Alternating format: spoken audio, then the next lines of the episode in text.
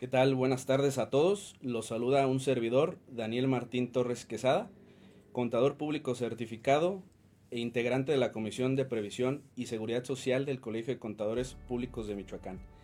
Eh, darles la cordial bienvenida a su sección Generando Valor. También, eh, antes de empezar, agradecer al Colegio de Contadores Públicos de Michoacán, así como a la contadora pública certificada María de Lourdes Vázquez Moreno, que es nuestra presidenta del colegio así como al periódico Provincia por darnos el espacio para este tipo de contenidos. Eh, me permito también eh, dar el agradecimiento y la, este, eh, la atención al contador público certificado Moisés Escobedo Villén, que es nuestro presidente de la Comisión de Previsión y Seguridad Social de este colegio. en esta ocasión tenemos a nuestro amigo eh, licenciado en Contaduría y maestro en Fiscal, Eric Gerardo Guzmán Rodríguez, que es un estudioso en la materia laboral y fiscal. Eh, él es integrante de la Comisión de Previsión y Seguridad Social del Colegio de Contadores Públicos de Michoacán. También es integrante de la Comisión de Normas de Información Financiera, también de nuestro Colegio de Contadores Públicos de Michoacán es integrante de diversas comisiones también en el Colegio de Contadores Públicos de Cupatizio, en la Comisión de Fiscal, ¿verdad, amigo? En la Comisión de, de, Previsión Social también. Eh, además es catedrático y, ponente en diversos temas, también de índole contable, de índole fiscal. Eh, pues me da un gusto saludarte, eh, me siento orgulloso por el espacio y por compartir aquí el, el momento. Bienvenido, mi estimado. Muchas gracias, mi estimado Daniel. Este, por esa eh, bienvenida. Y al contrario, ¿no? Pues gracias a ti porque, pues, eh, esos inmerecidos comentarios que dices, tú eres el que, pues, me llevas años luz en, esto y que, más que el, experto que tú. Agradecerle también al colegio, a nuestro presidente Malú y a nuestros amigos de, de Periódico Provincia. Y, pues, este, hablar sobre las reformas que se vienen para 2023 en materia laboral. Sí, mi estimado, pues prácticamente pues no es un tema que, sea ah, quizá ahorita que, nos tome de sorpresa, pues ya evidentemente es un tema platicado eh, en múltiples foros, eh, que se ha visto en a lo mejor en, algunos este, en algunas exposiciones, en algunas conferencias, que se divulga mucho en, en cuestiones de redes sociales y que es la famosa reforma laboral básicamente eh, nos preocupa y nos ocupa eh, el hecho de, resaltar temas que tienen que ver con, la reforma a las famosas vacaciones dignas, ¿no? Y que pienso yo que por ahí tiene ciertas este, particularidades y que, y que tenemos que por ahí analizar. Y desmembrando esos, esos artículos, pienso yo que son dos artículos nada más pero que sin duda tienen muchas, muchos aristas, muchas interpretaciones y dan mucha, mucha interpretación ¿no? en lo particular. Eh, también vamos a platicar temas referentes a, la reforma laboral que si bien no vienen eh, de, este momento o de este año, vienen de años anteriores, del 2020, y que si bien ahorita tendríamos que estarlas por ahí aplicando, vamos a hablar de, cuotas en materia de cesantía nada avanzada, que también tuvo por ahí algunos unos efectos, unos incrementos. Eh, la cuestión de la pensión mínima garantizada, la cuestión de, cuotas sociales, por ahí este, salieron ya las tarifas, ya estamos prácticamente inmersos en el, en el día a día de, de, su aplicación, vamos por ahí a ver esos, esos temas. Pues ya entrando en materia, amigo, este, no sé si, si, si nos pudieras comentar a manera de antecedente, eh, ¿cómo, ¿cómo fue que se dio esta reforma laboral en materia de vacaciones dignas? Claro que sí, amigo, con gusto. Como bien comentas, no hubo reformas sustanciales en materia fiscal, sin embargo, en, materia laboral y seguridad social, pues sí se presentan eh, estas reformas y que impactan de manera significativa. Y a lo mejor, como comentaste, dices, son, son reformas de dos artículos y a lo mejor este en el espacio que tenemos aquí dices, ah, pues dos artículos nos va a faltar tiempo, pero al contrario, porque sí está sujeto a, diferentes interpretaciones que ahorita más adelante vamos a, analizarlas eh, de una por una.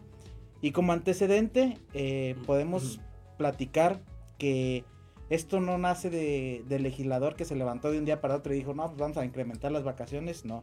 Eh, México forma parte eh, con, organismos internacionales sobre convenios en materia laboral.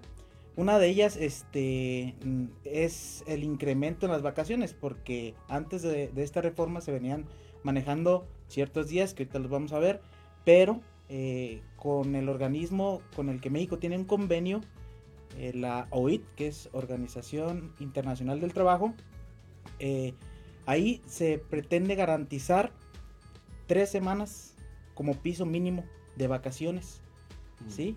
Y presentarse 12 días de manera continua, garantizado. Pero, ¿qué, pasa acá? Aquí con la reforma que hubo, eh, pues trataron de, de, equipararlo, sin embargo, como vimos o como estamos comentando ahorita, no se dieron las tres semanas, se dieron únicamente dos.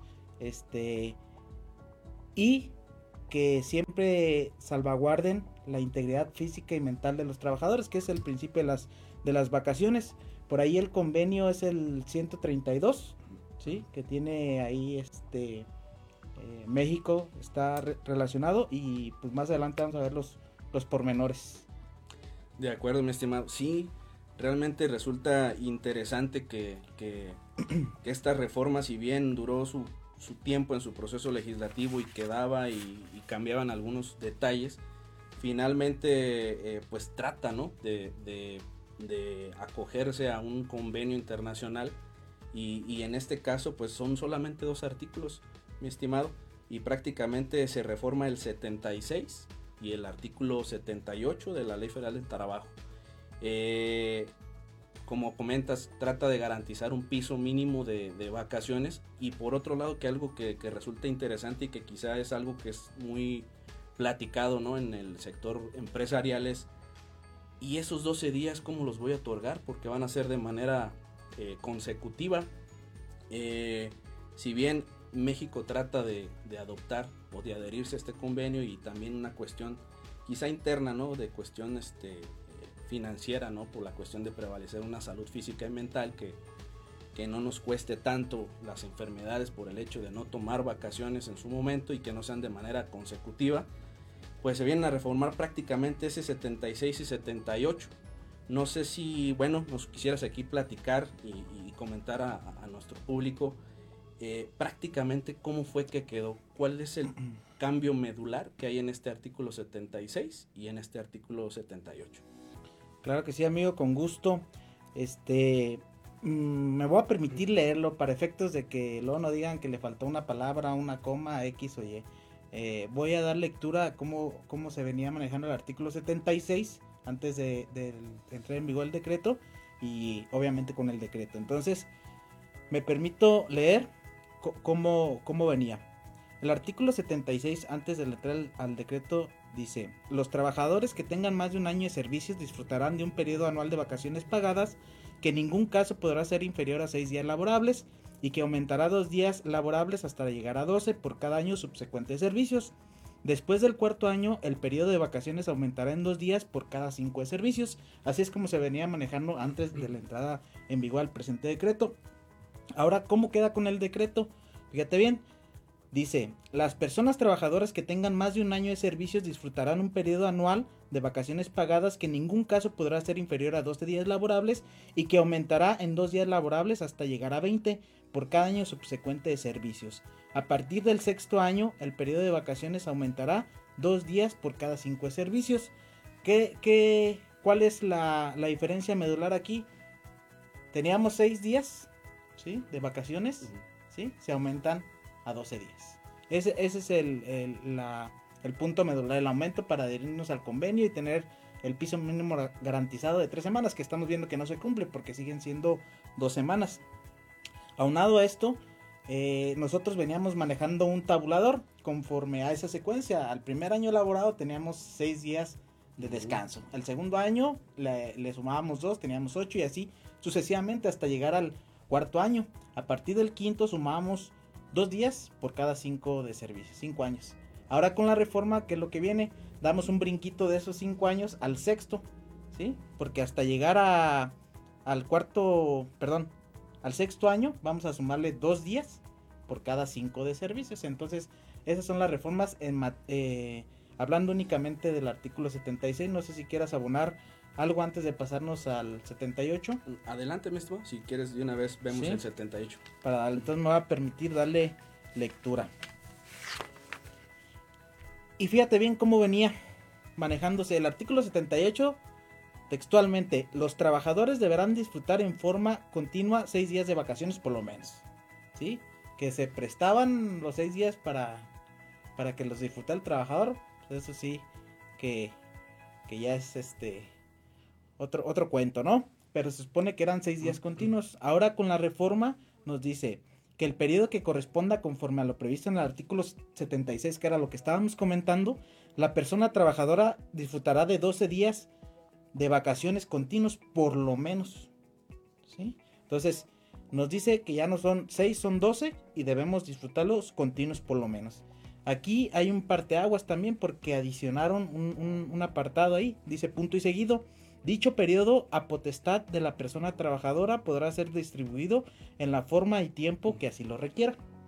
Entonces, si nos ponemos a analizar, se estará o no cumpliendo a lo que México está adherido en los convenios, porque se supone que las vacaciones eran para salvaguardar esos derechos, ¿no? La salud, la salud física y mental de los trabajadores. Sí, oye, ¿sabes qué? Pues ya cumpliste tu antigüedad, vámonos a descansar para que te recuperes. Sin embargo, con esta cláusula que ponen aquí de que queda potestad del trabajador, este, pues pudiera irse lejos del objetivo, ¿no? Por el hecho de que el trabajador dijera, ¿sabes qué? Pues quiero dos, dos, dos, o te lo, te lo divida, pues en formas que no fueran continuos y que no cumplieran con el objetivo de dicho descanso de los trabajadores. No sé qué opinas, mi estimado. Sí, yo creo que, esto es una parte bien importante, porque si bien eh, ya, ya están los dos artículos, pienso yo que, el legislador eh, consideró eh, una posibilidad, en este caso para el trabajador, en que él a su potestad pudiera elegir los días que pudiera disfrutar el tiempo y la forma, ¿no? Eh, recordar que antes de, que se reformara este artículo 78, pues sí la ley señalaba un, seis días consecutivos. Sin embargo, como bien lo comentas, tratando de garantizar ese descanso y esa reparación en cuanto a una salud física y mental, pues yo creo que el legislador en este caso sí cometió por ahí alguna eh, una no consideración de, esa, de esa finalidad, ¿no? O de ese objetivo, porque pues sí da la pauta que el trabajador vea la forma eh, y el tiempo en el que gozará de estas vacaciones, ¿no? Que al fin del día, digo, buscando este, ya la diferencia, pues son 12 días y sí tener en cuenta que aquí resalta también o que es importante el hecho de que se cuente en este caso con ese escrito, ¿no? Con ese escrito de potestad, porque ya quizá en alguna inspección de trabajo, pues pudiéramos en algún momento dado sería el documento ideal o idóneo para en algún momento dado poder justificar por qué el trabajador no tomó los 12 días consecutivos. ¿Cómo ves, mi estimado Eric? Yo pienso que, que, por allá al legislador le, le, faltó una, bueno, una cuestión, digo, a mi manera personal de, opinar, este, eh, dejó muy abierto, ¿no? La cuestión de, toma de esas vacaciones. Y, también, Eric, eh, comentar, y también si pudiéramos aquí platicar, eh, existen dos transitorios que por ahí se, se, se presentan en este, en este decreto. el primero que obviamente tiene que ver con la entrada en vigor que es el primero de enero, pero por ahí también hay otro segundo transitorio. No sé también si por ahí lo, lo pudieras comentar, ¿en qué consiste ese segundo transitorio? Mm, claro que sí, amigo. Eh, como ya lo definimos bien, la reforma fue en cuestión de esos dos artículos, 76 y 78 de nuestra legislación laboral, y viene acompañado de dos transitorios, que a lo mejor eh, el legislador no vio más allá sobre las mecánicas que pudieran incurrir ¿sí? en, el, en la transición de esa, de esa entrada en vigor en decreto. El primer transitorio únicamente habla de, eso, de su entrada en vigor. ¿sí? El transitorio nos habla de que entrará en vigor el primero de enero de 2023, ¿sí? O en su defecto, si se hubiera sacado posterior al primero de enero de 2023, al día siguiente de su publicación en el diario oficial. En este caso, pues ya no queda duda de que eh, entró en vigor el primero de enero porque este se publicó en el diario oficial el día 27 de diciembre y por lo tanto pues ahí no, no hay dudas. El segundo transitorio de qué nos habla? Eh, nos habla de las modificaciones que surgen del presente decreto que se le, se le harán aplicables a los contratos tanto individuales o colectivos eh, vigentes a su entrada en vigor, o sea, respetando los derechos de los trabajadores, ¿sí? que no cambien su antigüedad, etcétera, etcétera. Entonces, eso fue lo único que nos dejaron de, de reglitas en, el, en los transitorios. No sé qué opinas tú, amigo, de esto. Sí, este, pienso que, que eh, bueno, la cuestión de, de, los transitorios queda muy corto eh, y quizá ahorita es un tema que quisiera preguntarte en la práctica, porque si bien ya estamos inmersos en la, en la aplicación de, de estas nuevas disposiciones, pues yo pienso que, que, no se previó dentro de estos transitorios qué va a pasar con este caso, con la transición.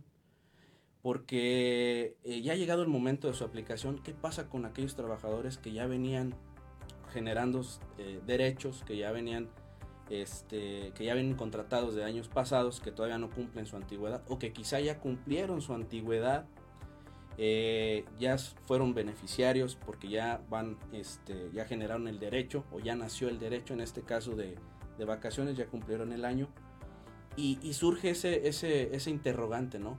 ¿Qué pasa con la transición? Si bien el legislador no precisó en estos transitorios eh, los pasos a seguir para este transitorio, perdón, para esta aplicación de vacaciones, eh, bajo tu consideración, este, ¿qué, ¿qué pasa, amigo? Le damos un efecto este, retroactivo a, a, los derechos de los trabajadores, les aplicamos seis días, les aplicamos este, ya los, los 12 días, y, es ahí donde quizá estamos en, una situación de interpretación, ¿no? Cada empresa pudiera tomar a su consideración, obviamente con sus argumentos jurídicos, este, este, con la confianza de algún asesor de su, de su confianza, y, ahí es donde, donde estamos en polémica, eh, bajo tu, tu, tu opinión, eh, ¿cuál sería el efecto de esa entrada en, en, en vigor de la reforma?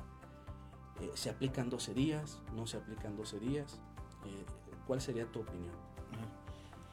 Mira, pues sí surgen muchas dudas en cuestión de la aplicación del, presente decreto porque llegan a preguntar, oye, este, ya en 2023, este, eh, cumplí mi antigüedad de conformidad al artículo 76, pero pues ya venía arrastrando una antigüedad que yo entré a trabajar en 2022, entonces, como tú dices, ¿qué periodo vacacional le corresponde? Si con la antigua ley o con la presente ley.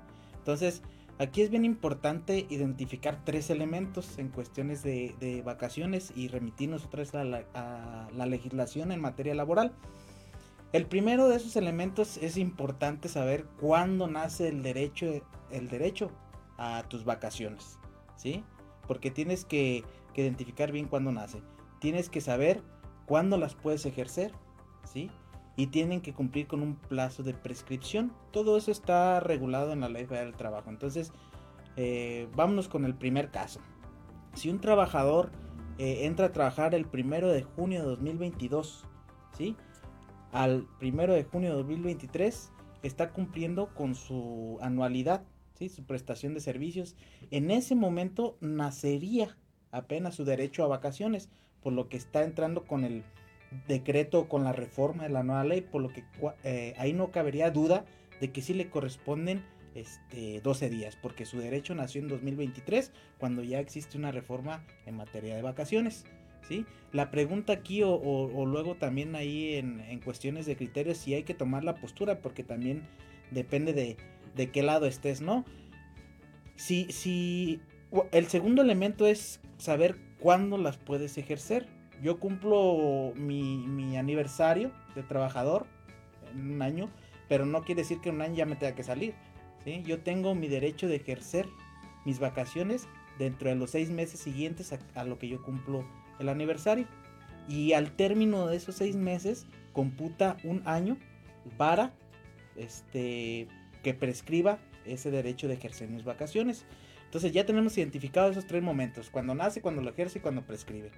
Aquí la, problemática o la interrogante es, ¿qué pasa cuando mi, mi aniversario fue en 15 de diciembre de 2022 y tengo mis seis meses para ejercer mi derecho.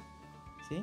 ¿Qué pasa si yo no ejerzo mi derecho en 2022, sino en 2023, cuando ya había nacido mi derecho a, vacaciones?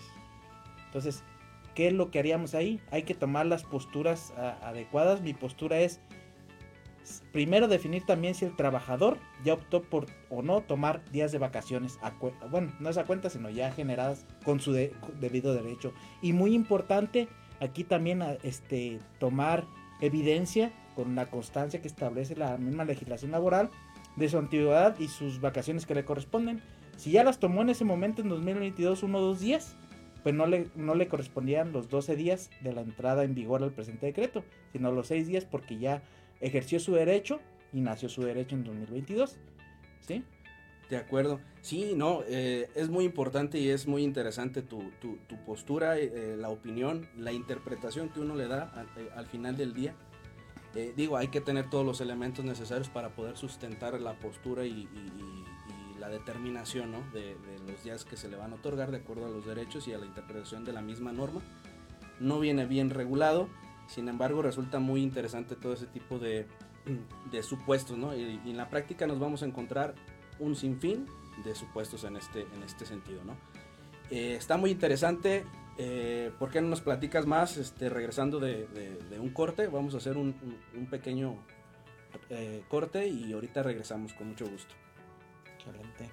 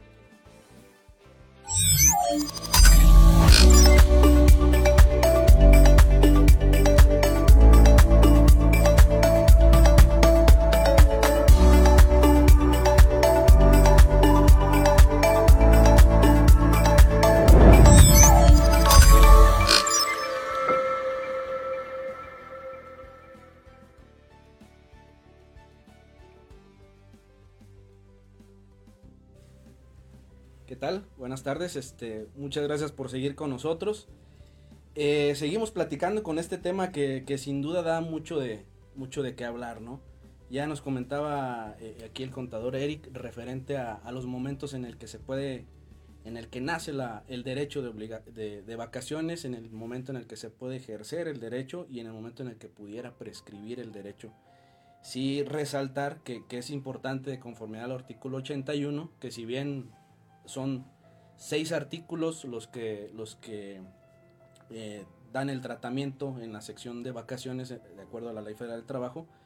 Eh, yo pienso que causa o cierta relevancia importancia el cumplimiento de ese artículo 81, mi estimado Eric, que tiene que ver con con eh, entregar la constancia, ¿no? La constancia de antigüedad y el hecho de, asignar allí el periodo en el que se van a disfrutar las vacaciones, que si bien es una constancia que eh, en lo personal o en la práctica se ve muy poco, pero que causa cierta relevancia, sobre todo por este cambio, ¿no? Esta transición que hubo de, vacaciones. Eh, todo este cambio, mi estimado Eric, que, que, ya estuvimos analizando, cuándo nace, cuándo, cuándo se puede ejercer, eh, ¿qué efectos, qué efectos pudiera tener? Ya, ya estamos ahorita 2023, ya estamos este, aplicando 12 días de vacaciones en los nuevos contratos. Eh, ya estamos aplicando este, o pagando primas vacacionales este, en base a 12 días, este, ahorita en 2023, de los que se hayan eh, ejercido en este año el derecho. Sin embargo, ¿qué otros efectos tú visualizas que tiene este, esta, esta reforma de, de vacaciones? ¿Qué efecto le ves en una cuestión eh, laboral, qué efecto le ves en una cuestión de seguridad social, si trae algún efecto financiero, si trae algún efecto también este, incluso eh, fiscal, que tiene que ver con impuestos estatales, algún otro efecto que le veas tú por ahí. Correcto. Sí, a, primera vista dice, dice uno, no, pues nada más se incrementaron de 6 a 12 días y San se acabó, ¿sí? Pero haciendo un análisis de todo lo que conlleva ese aumento de vacaciones, pues sí es algo significativo y que va a repercutir en el, bolsillo del patrón al final de cuentas. ¿Por qué? Primero, en cuestiones este, laborales, ¿no? Porque ¿quién va a subsidiar estos días este, de vacaciones hacia los, hacia los empleados? Pues es el patrón, que al final de cuentas él va a hacer las erogaciones. Y recordemos también que de la mano de ese periodo vacacional se lleva una prima, de conformidad a la legislación laboral, que es del 25%. Y también repercute, pero ya oye, la prima no se modificó, la reforma nada más fue en cuestión de los artículos 76 y 78, sí, pero recordemos que en función del periodo vacacional va la prima. Antes, antes se manejaba 6 días por el 25%, nos daba 1.5 días que tenía que hacer la erogación el patrón respecto al periodo vacacional. Ahora con el incremento de 6 a 12, pues también incrementa, a lo mejor no en tasa, pero sí en días, porque nuestro periodo vacacional es más amplio. Por lo que si pagábamos 1.5, ahora se duplicó, pagamos 3 días adicionales por concepto de prima vacacional.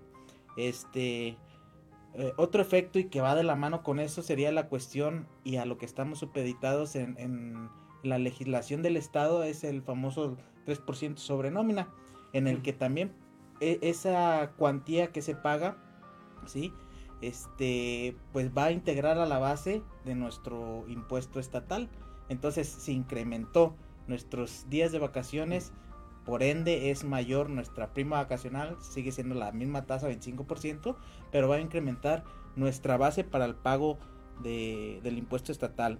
Eh, recordemos también, hablando de prima vacacional, que de conformidad al artículo 93, fracción 14 de la ley del impuesto sobre la renta, tenemos un umbral de exención para la prima vacacional que nos dice que es de 15 UMAS, ¿sí?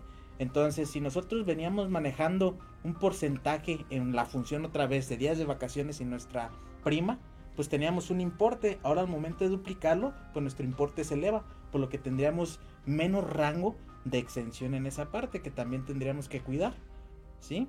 Esos son en, función a, la prima vacacional, derivado de las vacaciones. También tenemos eh, efectos en cuestiones de salario base de cotización, ¿sí? Con el famoso factor de 1.0452 que integraba todas esas percepciones de salario, la prima vacacional y el aguinaldo de nuestras cuantías previamente conocidas de conformidad con el artículo 27 de la ley del Seguro Social. ¿Qué es lo que llega a pasar? Pues incrementa ese factor ya no será de 1.0452 como lo teníamos bien grabados todos los contadores, sino ahora se incrementa por el factor de las vacaciones a 1.0493. Por lo que, ¿qué implica? Pues sí, vamos a pagar más cuotas, porque las cuotas, los regímenes financieros van en, una, en un porcentaje en función al salario base de cotización. Por lo que si mi salario base de cotización incrementa, pues incrementan mis cuotas. ¿Sí? Entonces se ve repercutido también en, esa materia. El efecto financiero laboral, laboral, pues al final de cuentas, como lo comenté en un principio, va a ser del bolsillo del patrón que eh, cubra todas esas erogaciones que se van a realizar de más por concepto de, de, las vacaciones.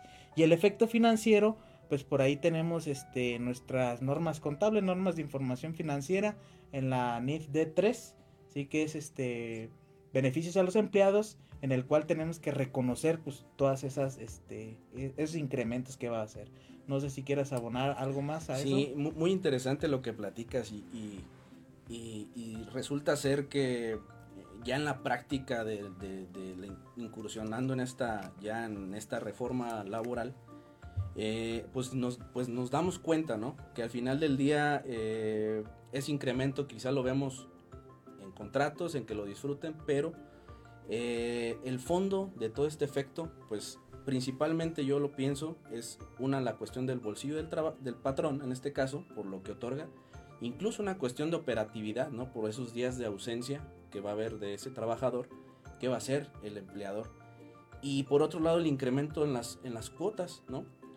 Si bien es un efecto que a lo mejor muchos podrían decir es muy mínimo, ¿no?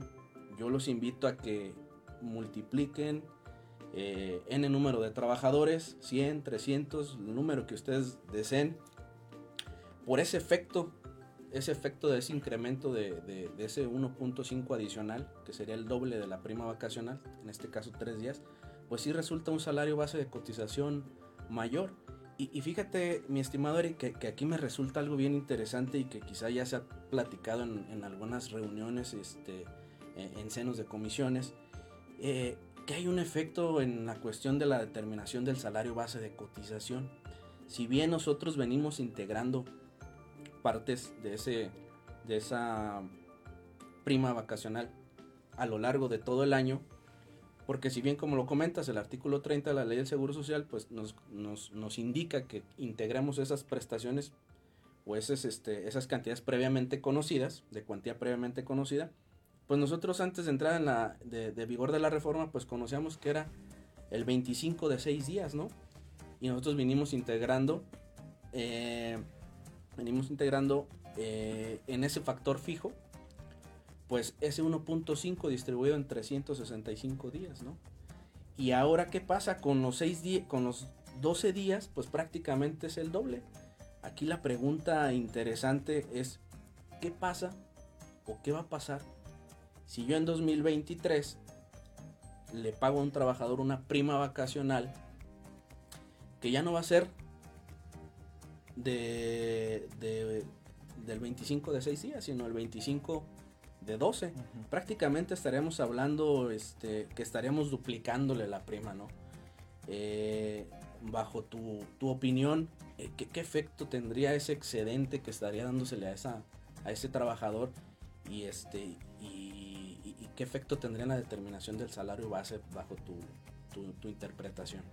Correcto, sí, este, totalmente de acuerdo en esa, en esa función y que no nos dan las reglas para ver cómo lo vamos a manejar y, creo que más claro no lo puedo decir de que qué pasa con ese excedente de, un factor que manejamos en función del 25% de 6 días y que al final de cuentas yo le pagué 12 días en función del 25%, o sea, Así es. E, e, esa, esa esa, bueno, más bien mi postura sería personal, obviamente pues va a haber mucha, mucha discrepancia, ¿no? En todo esto, pero mi postura sería que al momento de nosotros eh, realizar la erogación por ese excedente de prima vacacional, se considera como una parte variable, ¿sí? Porque al final de cuentas, lo dice claramente la ley. ¿Cómo vas a integrar el salario base a cotización? En base a cuota diaria, gratificaciones, primas, etcétera, etcétera. Entonces, esa prima que le estás dando de más, yo la consideraría como una parte variable, este, para, pues para reflejar ese excedente que le di de la prima vacacional, ¿sí? Va a ser el único ejercicio en el que lo vamos a tener por efecto de la transición de, de esta reforma, pero sí yo lo consideraría de, de esa manera para no tener ahí discrepancias luego en en cuestiones de revisiones o, criterios a lo mejor distintos que te vaya a tener la autoridad. Sería pues como tip para los contadores y dictaminadores que sí eh, pusieran el ojo en, esa percepción que se va a dar de más. Sí, eh, también yo, este, bueno, en lo personal coincido. Eh, es un excedente que no se integró en su momento y, la realidad es que no se trata de eh, tomar una postura conservadora. Básicamente se trata de pagar lo justo, ¿no? Y realmente si lo vemos de esta perspectiva, pues es una prima que no, no pagó cuotas, ¿no? Y ahorita le estamos dando el doble. Y, y digo, como platicamos, pudieran darse ciertos casos atípicos, porque pudiera yo haber cotizado la mitad del año porque entró, por ejemplo, el primero de julio del 22 con un factor y ya a partir del primero de enero del 23 yo ya le integré otro factor y es otro caso atípico y que quizás sí pudiera existir muchos, sin embargo, eh, sí tomar en consideración y ver qué hacer. Obviamente cada quien tendrá su propia postura e interpretación. Habrá quien jurídicamente obtenga los elementos o el sustento eh, eh, adecuado para poder sustentar si se integra o no se integra este excedente, ¿no? muy bien, mi estimado Eric, este, muy, muy claro. Y comentabas también de un efecto contable. Fíjate que eh, recientemente salió por ahí un, este, un decreto emitido por, el CINIF, el reporte, perdón, un, reporte técnico, no decreto, reporte técnico, el reporte técnico 56, que trata de, de qué tratamiento se le va a dar ese efecto de, de, la reforma, ¿no? del incremento, qué, qué, va a pasar contablemente, eh, si bien eh, es una guía, este, este reporte técnico viene a, a, resaltar o a, o a, darnos una, un procedimiento referente a que cómo vamos a cuantificar, cómo vamos a registrar, cómo vamos a evaluar ese efecto de vacaciones, porque como bien lo comentabas, de acuerdo a la NIF de 3 de beneficios a los empleados, pues tendríamos que estar reconociendo en los estados financieros pues las vacaciones, ¿no? Eh, la propia norma sí nos establece que se registren en el periodo que se mande resultados a gastos, en el periodo en el que se, en el que se generan las vacaciones, no en el periodo en el que se pagan, ¿sí? Y hacer énfasis en ese tipo de, de, registro, eh, invitarlos a, ver esa, ese reporte técnico, es nuevo, este, se acaba de, de emitir recientemente, pero sí nos da a manera de, de, resumen, a grosso modo, nos da el procedimiento de reflejar ese efecto de un cambio legal que ya conocemos, que va a impactar laboralmente y que lo cuantifiquemos y lo registremos en nuestros estados financieros al 31 de diciembre del 2022. O sea, que consideremos dentro de nuestro pasivo laboral ese efecto, ¿no? Ese efecto de las vacaciones, tanto de las que ya este, se devengaron, eh, o en este caso se generaron, pero que incluso consideremos ese diferencial de, las vacaciones por ese incremento, ¿sí? Asimismo, de la prima vacacional. Este, entonces pienso que resulta interesante por ahí ver ese tipo de cuestiones, mi estimado amigo, este, que tienen que ver con todo ese, ese tema de vacaciones. Eh, eh, concatenado este mismo tema y la cuestión de reformas laborales, ya, ya ves que platicamos acerca de este impacto que tuvo. Y eh, hay otro impacto también que por ahí se, se, suscitó y que tiene que ver con, el, con la reforma que hubo en materia de pensiones, que si bien fue un tema de, de 2020, de diciembre de 2020 que por ahí salió, que tiene que ver con, con, pues, con una preocupación ¿no? del gobierno referente a que pues las cuentas individuales de, trabajadores en, el Instituto Mexicano del Seguro Social pues prácticamente ya estamos como colapsados ¿no? en ese tema de, pensiones y, y derivado de ese tema pues eh, viene por ahí un transitorio, ¿no? Un transitorio que viene a, a, a, ser vigente ahorita en 2023. No sé qué nos pudieras comentar, mi estimado, sobre ese tema tan interesante que viene, pues otra carga social más para el patrón, que aunado al incremento del salario mínimo, aunado al incremento, en este caso de las vacaciones, ahora es un incremento en las cuotas. No sé qué nos pudieras comentar al respecto, cómo, cómo quedó ese, eh, eh, este, ese cambio. Sí, claro que sí. Mira, eh, entra en vigor en 2023 un decreto que se emitió en 2020, 16 de diciembre de 2020, pero por transitorios entra en vigor a partir de enero de 2023. Una de las cuestiones es lo que tú bien comentas en cuestiones de, de las pensiones que se venía manejando un importe de, bueno, hablando únicamente exclusivamente de ley 97 de 1250 semanas, ¿sí? lo que se baja a 750 semanas y que posteriormente de manera gradual iban eh, aumentando 25 semanas. En el aspecto de la pensión garantizada, que antes era en base a una cuota que se pagaba directamente, ahora es un, tabulador en función al salario base de cotización que tú percibes, a la edad y a las semanas cotizadas. Esos factores son los que van a influir para determinar la pensión garantizada. Entonces, nada más mucho ojo en 2023 porque las semanas cotizadas del, de un factor que se toman para ese tabulador van a cambiar para 2023. Eh, para este ejercicio vamos a comenzar con 800 semanas. Antes comenzábamos con 750. Eh, entró en vigor en 2021. 750 este, semanas. Y por las 25 que se edicionan de manera anual, ahora en 2023 comenzaríamos con 800 semanas que serían las requeridas para poder eh, obtener esas pensiones de las que estamos hablando.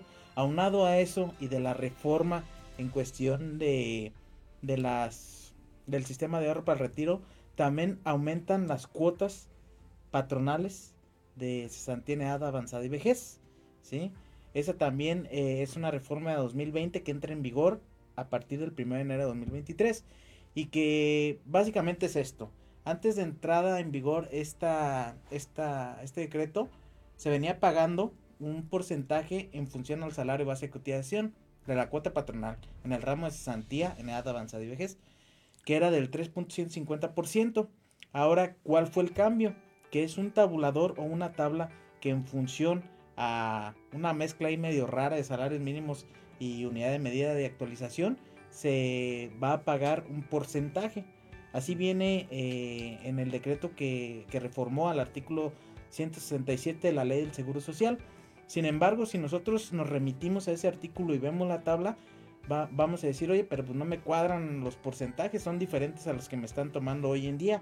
Sí, porque por transitorios no entraron de manera tajante esos porcentajes, sino que también va a ser de manera gradual, empezando ahora en 2023 y terminando en 2030, y que va en función de, del salario base de cotización. Eh, por ahí también les, les queremos hacer la invitación que que hace, bueno, hicieron un análisis los, los de la CROSS, ¿sí? Comisión Representativa ante Organismos de Seguridad Social.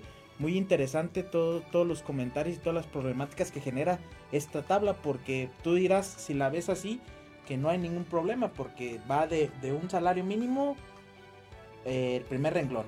Después de 1.01 salarios mínimos a tantas sumas, va otro porcentaje y así de manera gradual. Pero al momento de nosotros este, cambiar los valores, pues nos podemos dar cuenta de errores que no se subsanaron en su momento ya está entrando en vigor, ya no es tiempo de hacer correcciones, sino de ver qué alternativas tenemos, porque si cambiamos esos valores, pues tenemos rangos que son inaplicables, ¿sí? Y hay sesgos entre una fila y otra fila, entonces este, les invito a realizar ese análisis más profundo, pero de manera general esa sería la, las reformas que entran a partir de, 2023. No sé si tú quieras abonar algo al respecto, amigo. Sí, muchas gracias. Este, fíjate que eh, en relación a lo que comentas y como bien eh, señalas, hay por ahí lagunas en cuanto a su aplicación y que si bien ya lo vamos a ver en forma práctica ahora que se paguen las, las, las cuotas bimestrales en marzo del 2023, pues sí, ciertamente existe cierta, ciertas problemáticas que, mencionas y que se señalan por ahí en un análisis que se hizo, eh, que es muy detallado. Eh, y todo este efecto, mi estimado, pues finalmente repercute en un incremento en, las, en, el, en lo que cuesta la seguridad social en México. Ya platicamos del incremento del salario mínimo del 20%, ya platicamos del incremento en la prima vacacional, y esto súmale el incremento en la cuota de, de, cesantía de avanzada y vejez. La realidad es que eh, ahora en febrero, que próximo a, llegar, eh, nos preocupamos por la presentación de la prima de riesgo y verificamos que no nos suba el 1%, que es lo máximo que nos puede subir. Eh, estamos por ahí cuidando la cuestión de los, de los riesgos de trabajo, ¿no?